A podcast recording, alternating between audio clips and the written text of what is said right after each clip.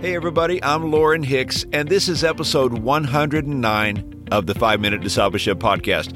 Hi, friends, so glad that you're here today. You know, as a follower of Jesus, I want to grow spiritually every single day.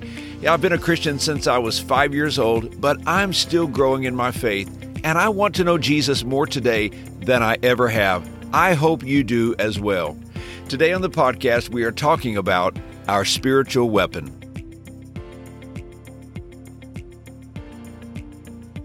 As you read the Old Testament, you see the many battles that the Israelites fought against their enemies.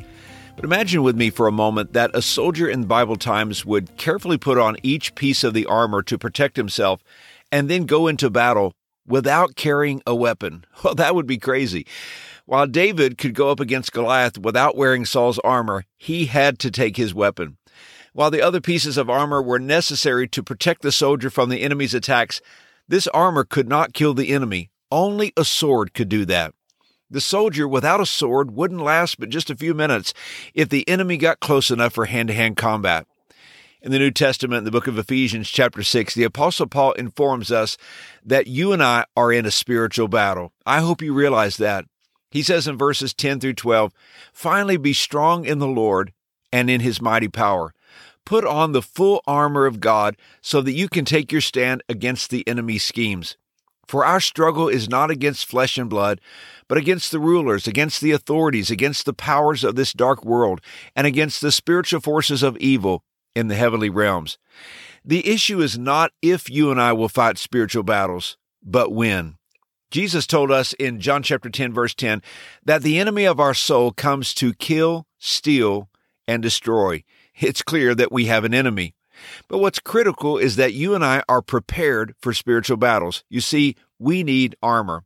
Paul continues in Ephesians chapter 6 verse 13 by saying, Therefore put on the full armor of God so that when the day of evil comes, you may be able to stand your ground. And after you have done everything, to stand.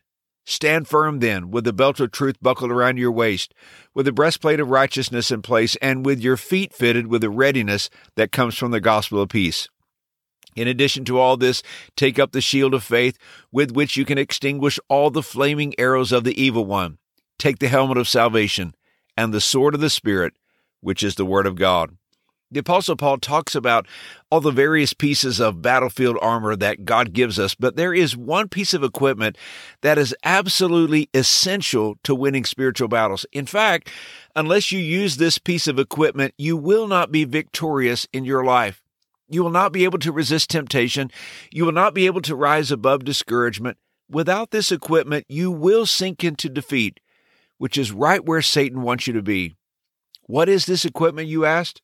Well, Paul called it the sword of the Spirit, which is the Word of God the Bible.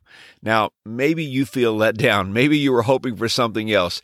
If you feel that way, it's because you haven't realized the power of God's Word in your life. Maybe you've read a little bit of it, but you have never made it a part of your daily life. You've never used it in your life as God intended. Well, in this episode, I want to give you a picture of what that looks like. You see, God's Word is our only offensive weapon.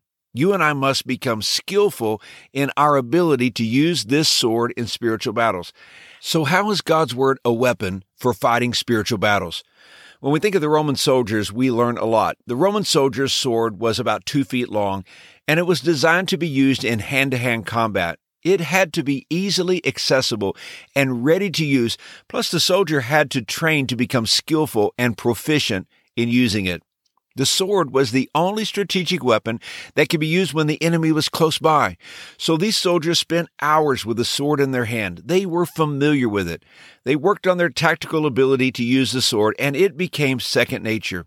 You see, if you and I are not familiar with God's word, if we haven't prepared, if we haven't trained, then we shouldn't be surprised if we are not victorious in spiritual battles. Friend, the Bible is your sword. Use it and you can fight against the forces of evil. When we rely on what the Bible says, we are not standing on our own strength, but God's strength. We are not relying on our own wisdom, but God's wisdom. And here's today's challenge. How do we use God's word as an effective weapon in spiritual warfare? It must become part of our daily lives. It is our daily bread. We must hear it, read it, study it, memorize it, meditate on it, and obey it. Hey, thanks again for joining me for today's episode. Please take a minute to subscribe to the podcast on your favorite podcast app so that you won't miss a future episode. I hope that you have a great day, and until next time, let's continue on our journey as followers of Jesus.